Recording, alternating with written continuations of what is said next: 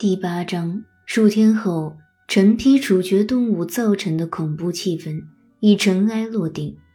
某些动物记得，或他们自以为记得，第六条戒律明文规定，凡动物都不可杀任何别的动物。虽然谁也不愿在猪或狗可能听到的距离内提及此事，但大家还是觉得已经发生的多起杀戮不符合戒律的精神。子木须请本杰明把第六条戒律念给他听，可是本杰明照例表示，他拒绝掺和到这类事情中去。于是子木须就把穆利尔找来，穆利尔给他念了那条戒律，条文写的是：凡动物都不可杀任何别的动物，如果没有理由的话。不知怎么搞的，末尾那几个字竟从动物们的记忆中溜走了。但现在他们看到了，没有违反戒律的情况发生，很清楚，处死跟雪球的有勾结的叛徒，完全有正当理由。这一整年，动物们干的活甚至比上一年更辛苦，重新建造风车，墙体的厚度比原先增加一倍，并且要在规定期限内完成，而农场的常规工作还得照做。这样的劳动强度可不是闹着玩的。有时候，动物们觉得他们的劳动时间比琼斯时代更长，吃的却不比那时好。星期天上午，吱嘎总要用蹄子夹着长长一条纸，向动物们宣读大串大串的数字，表明各大粮食的产量分别增长百分之二百、百分之三百或百分之五百。因不同情况而异，动物们认为没有理由不相信他，何况他们再也记不清造反之前究竟是个怎么样的状况。反正有些日子，他们还是感到，他们宁愿少听些数字，多得到些吃的。所有的命令现在都是通过吱嘎或另外某一口猪发布的。拿破仑自己每两周才公开露一次面，不会更多。每当他出现的时候，不光有他的猛犬护卫队陪同，还有一只黑色小公鸡在他前头开道，并且扮演一个类似吹号手的角色，在拿破仑开口说话之前，先大声啼叫一遍“喔喔喔”。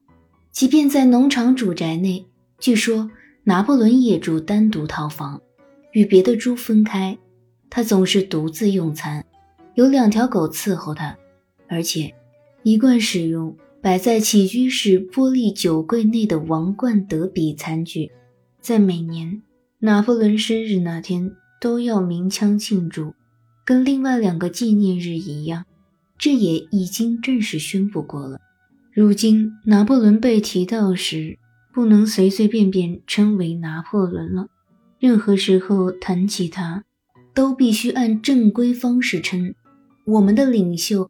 拿破仑同志，而猪们则喜欢为他发明创造诸如“所有动物之父”“人见愁”“羊圈守护神”“小鸭之友”之类的头衔。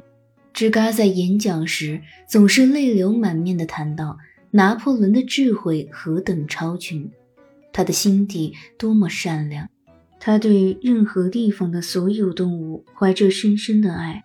甚至，而且尤其深爱其他农场至今仍生活在愚昧和被奴役状态的不幸动物。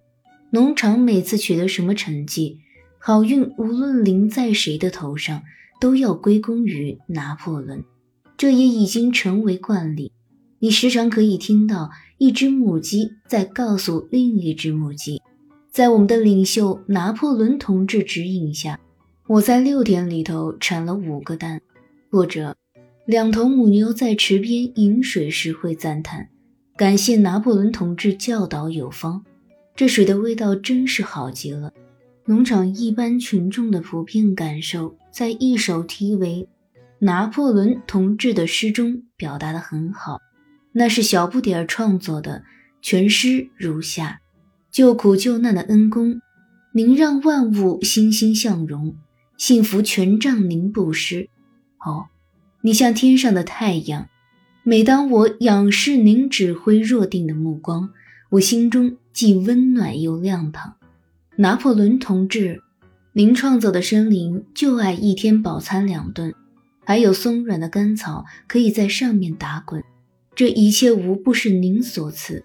所有的生灵，大小不论，都能在圈舍里睡得安稳，因为有您守护着我们。我若有一头吃奶的小猪。不等它离开我的胸脯，哪怕它才奶瓶般大，长不盈尺，他就得学会第一件事情，永远对您老实忠诚。对，还有他牙牙学语发出的第一声“拿破仑同志”。拿破仑对这首诗表示赞许，并促使把它题在大谷仓的外墙上，和七界遥遥相对。诗的上方用白漆画着拿破仑同志的侧面肖像，他出自芝嘎的手笔。期间，拿破仑通过温珀先生从中斡旋，在同弗雷德克和皮尔金顿进行复杂的谈判。那一堆木材尚未售出，两家农场之一的业主弗雷德里克更想得到这批货，却又不愿出一个合适的价钱。与此同时，又有传闻说，弗雷德里克和他手下那帮人正密谋袭击动物农场，并捣毁风车。因为建造风车的事已使他炉火中烧平于疯狂。有消息称，雪球人藏身于撬棍底农场。仲夏前后，动物们大吃一惊地听说，三只母鸡已主动坦白，他们在雪球驱使下参与了一个谋杀。拿破仑的阴谋，三只鸡立刻就被处决，而对拿破仑的安全保卫工作又采取了新的防范举措。四条狗夜晚守卫在他床边，每条狗负责床的一角，而一狗名叫粉红眼的小猪领受的任务是：所有给拿破仑享用的食物先得由粉红眼尝过，然后给拿破仑吃，以防有谁下毒。大概也就在那个时候，有消息发布下来，说拿破仑已打算把那一堆木材卖给皮尔金顿，同时他们也准备在动物农场和湖苑农场之间，就某些产品的经常性交易签订一项长期协议。拿破仑与皮尔金顿之间的生意往来虽然都是通过温珀进行的，但双方的关系现在差不多算得上友好了。动物们信不过皮尔金顿，因为他是人。但是，跟那个双方既怕又恨的弗雷德里克相比，动物农场方面显然更愿意同皮尔金顿打交道。随着长夏至渐行渐远，风车也快接近建成了。有关一次阴险的突袭行将发生的流言声浪越来越高。据说，弗雷德里克。打算率领二十名个个带枪的人对付农场的动物，而且他们早已买通地方官员和警察。只要弗雷德里克能把动物农场的产权证书弄到手，官方就会采取不闻不问的态度。更有甚者，从教棍地农场不断有可怕的传闻渗透出来，说弗雷德里克一直在他的动物们身上。实验种种残忍的虐待手段，他曾鞭打一匹衰老的马致死，他让他的母牛们挨饿，他把一条狗扔进火炉活活烧死，他每天晚上把破损的刀片附在公鸡后爪上，挑动它们互斗取乐。动物们听到竟有人如此屠杀他们的同志，无不义愤填膺，热血沸腾。有几回曾主动请缨，嚷着要求让他们倾巢出动，兵发撬滚地农场，把人们通通赶走，解放那里的所有动物。但是吱嘎劝说他们避免采取过激行动，要充分信任拿破仑同志的策略高明。尽管如此，反对弗雷德里克的情绪继续高涨。一个星期日的上午。拿破仑出现在谷仓内，向大家解释，他任何时候都没有考虑过把那堆木材卖给弗雷德里克。他说，跟那种档次的无赖打交道，他认为有损于他的尊严。对人被放出去散播造反信息的鸽子，已禁止在胡运农场的任何地方落脚，并且下令他们放弃过去的口号“消灭人类”，改为“消灭弗雷德里克”。到残夏时节，雪球的又一条轨迹被揭穿了，收获的小麦里满是杂草。后来发现，那是雪球在一次夜访时把草籽掺进了谷种。一只曾经参与此阴谋的天鹅向芝嘎坦白了自己的罪愆后，当即吞下致命的颠茄浆果，自杀身亡。动物们现在也了解到，雪球从来没有像许多群众至今还相信的那样，获得过动物英雄一级勋章。这纯粹是一个子虚乌有的神话。它是在牛棚战役后不久由雪球自己散播的。这个根本没有被授勋的家伙，曾因在战斗中贪生怕死而受过处分。听了这种说法，某些动物再一次感到有些茫然，但吱嘎很快就能够使他们信服，是他们的记性出了问题。到秋天，通过大家咬紧牙关、精疲力尽的拼搏，因为农田的收割不得不几乎与此同时进行。风车终于建成了，当然机器设备还有待安装。温珀正在谈判购置设备质疑，但工程的结构土建部分已经完成。面对遇到的每一个困难，不顾经验缺乏、设备简陋，加上运气不佳和雪球的阴谋破坏，工程还是如期完成了，一天也没有耽误。疲惫不堪，可是充满自豪的动物们，绕着他们的得意杰作走了一圈又一圈。在他们眼里，风车甚至比第一次建成时更加漂亮。再说，墙体也比过去加厚了一倍。这一回，除非用炸药，否则休想把他们搞趴下。是啊，他们投入了不知多少劳动。战胜了不知多少足以令大家气馁的困难和挫折。然而，待到风车的翼板转动起来，发电机组开始工作之时，他们的生活将发生多么巨大的变化！想到这儿，一切动物们的疲劳顿时烟消云散。它们蹦蹦跳跳，绕着风车不停地转圈，连连发出胜利的欢呼。有九条狗和一只小公鸡前呼后拥陪伴着拿破仑亲临现场查看已经完成的工程。他以个人的名义为动物们取得的成就向他们表示祝贺，并宣布风车被命名为拿破仑风车。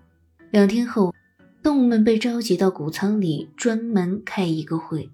当拿破仑宣布他已把一堆木材出售给弗雷德里克时，大家惊讶的无意挨了当头一棒。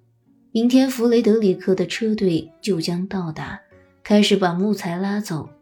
在拿破仑表面上与皮尔金顿关系似乎挺友好的整个时期内，拿破仑自始至终实际上是与弗雷德里克串通的，他们之间一直存在着一项。不足为外人道的默契，与胡院的一切关系均告断绝。语射侮辱的函件连连给皮尔金顿发去，鸽子们被告知飞经撬棍地农场必须绕道而过，并且把他们的标语口号由“消灭弗雷德里克”改为“消灭皮尔金顿”。与此同时，拿破仑向动物们担保。所谓即将袭击动物农场的消息完全失实，关于弗雷德里克虐待他自己的动物的故事也被无限夸大了。所有这些流言蜚语很可能源自雪球和他的同伴。现在看来，雪球到底还是没有藏在撬棍地农场。事实上，他这辈子压根就没到过那里。他住在湖渊，据说生活还挺阔绰。过去这么些年，其实一直由皮尔金顿供养着。朱门对于拿破仑的连环妙计佩服得手舞足蹈，通过表面上跟皮尔金顿友好相处这一招，拿破仑迫使弗雷德里克把报价提高了十二磅。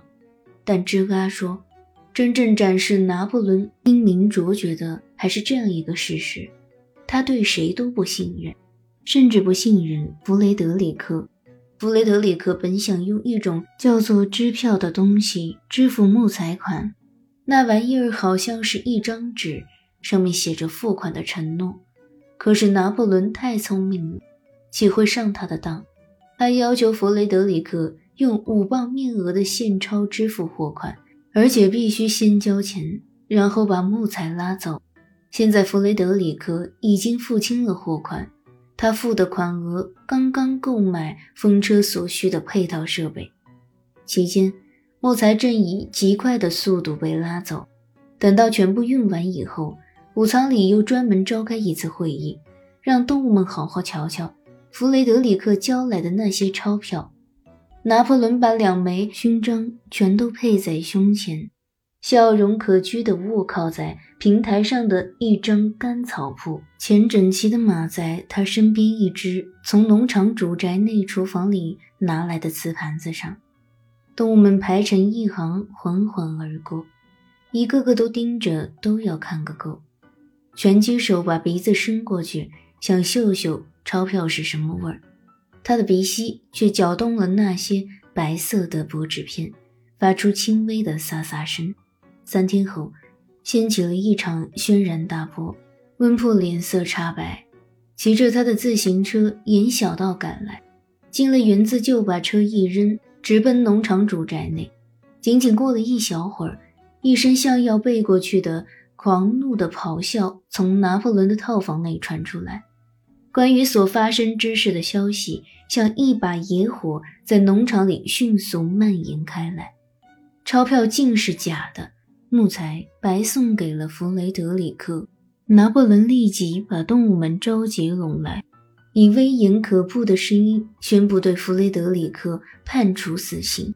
他说：“一旦抓住了弗雷德里克。”非把他活喷了不可。与此同时，他提醒大家说，发生了这等背信弃义的奸诈行为之后，还有比这更坏的不可不防。弗雷德里克和他手下那帮人随时都有可能发起早在大家意料之中的攻击。农场所有的通道路口都已布下岗哨。此外，思雨鸽子也被放飞前往孤院，送去一封誓和信，希望能与皮尔金顿重建睦邻关系。一晨，进攻就开始了。动物们正在吃早餐，观察哨的守望员跑来报告说，弗雷德里克已率领手下通过有五道栓的大门。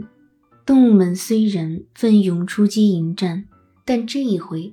他们没能像在牛棚战役中那样轻易取胜。来犯者共十五人，有六条枪。他们一进入到五十码以内，马上开火。动物们抵挡不住可怕的火药爆炸声和造成剧痛的尖沙弹。虽然拿破仑和拳击手拼命要大家顶住，还是很快败下阵来。他们中一部分已经负伤。他们只得把居住区的圈棚旧舍当作避难所，从墙缝和木板结孔中小心翼翼地向外张望。整个一大片牧草地，包括风车在内，已经落入敌手。一时间看来，连拿破仑也束手无策。他一语不发地来回踱步，他的尾巴僵直作抽风状，苦苦期盼的目光频频送往古院农场的方向。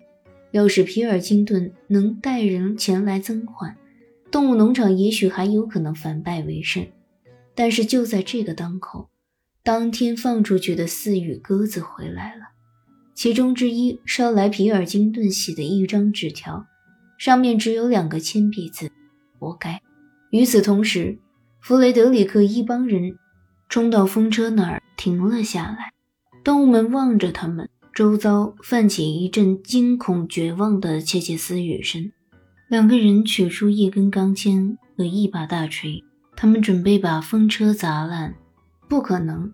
达波伦喊道：“我们的墙砌得够厚的，他们办不到。”即使他们砸上一个星期，风车也塌不下来。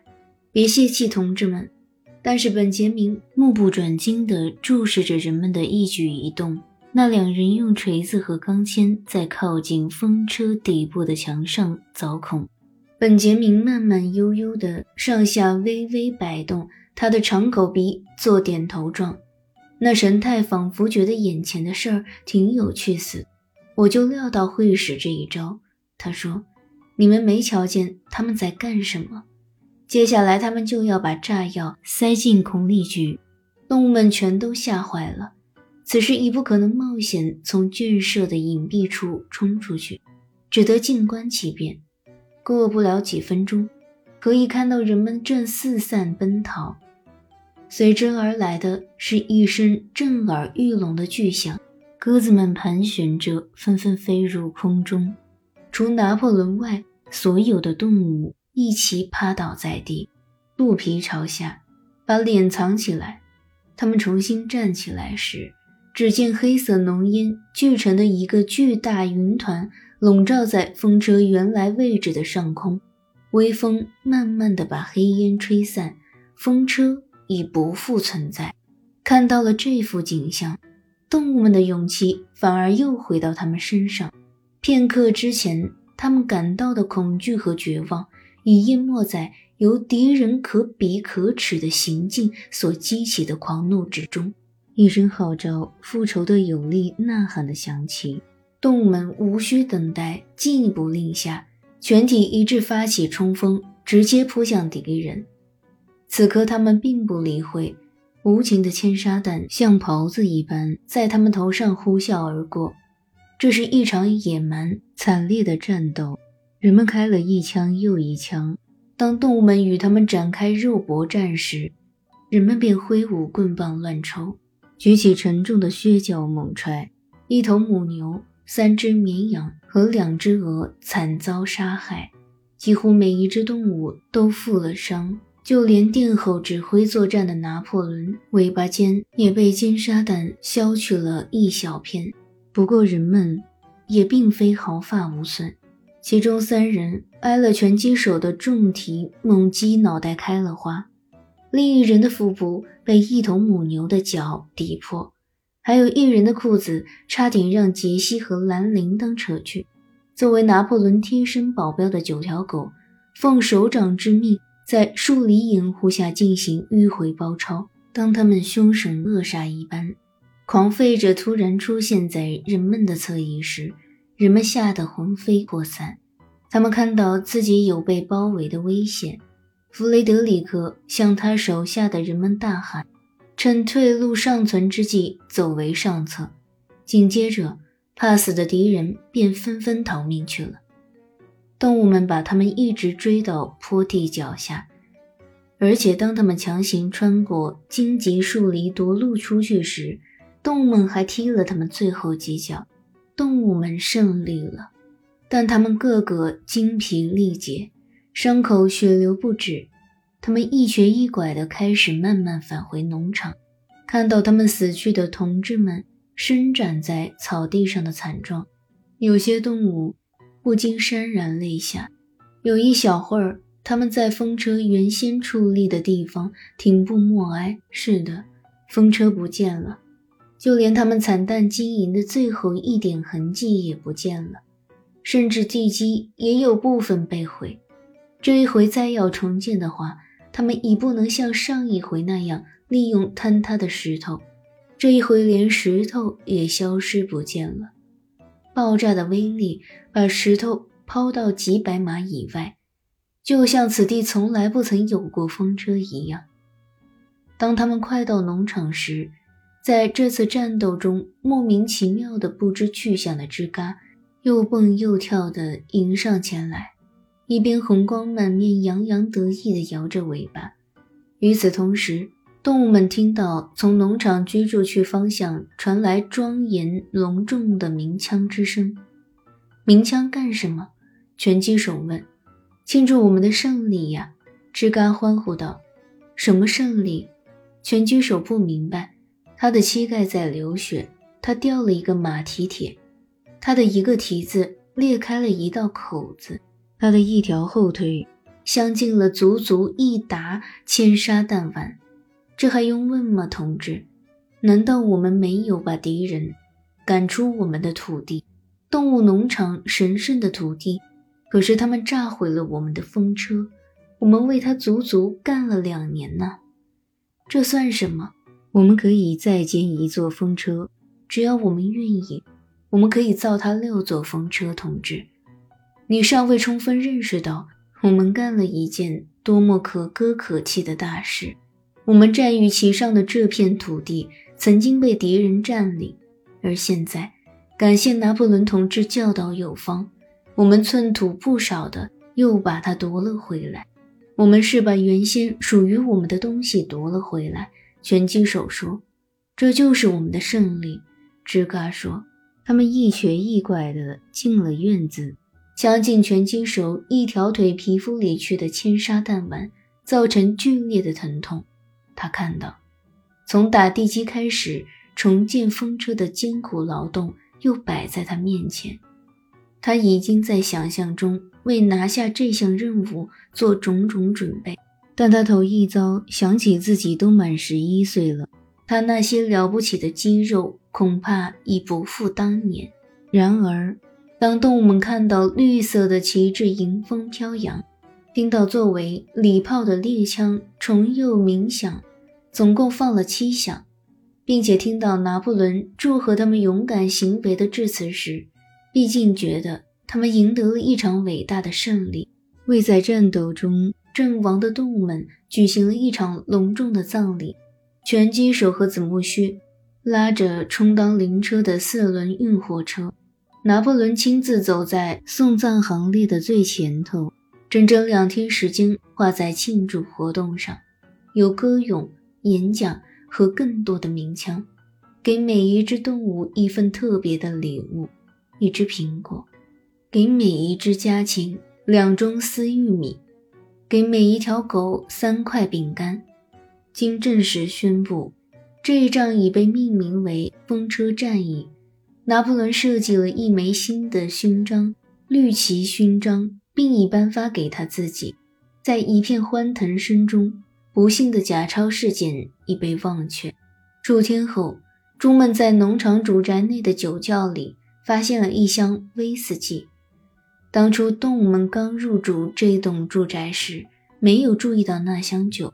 这一回，即欢庆活动过后数天的那个夜晚。从宅子里传出来唱得很响的歌声，令每一只动物大为惊讶的是，其中也夹杂着英格兰的森林的曲调。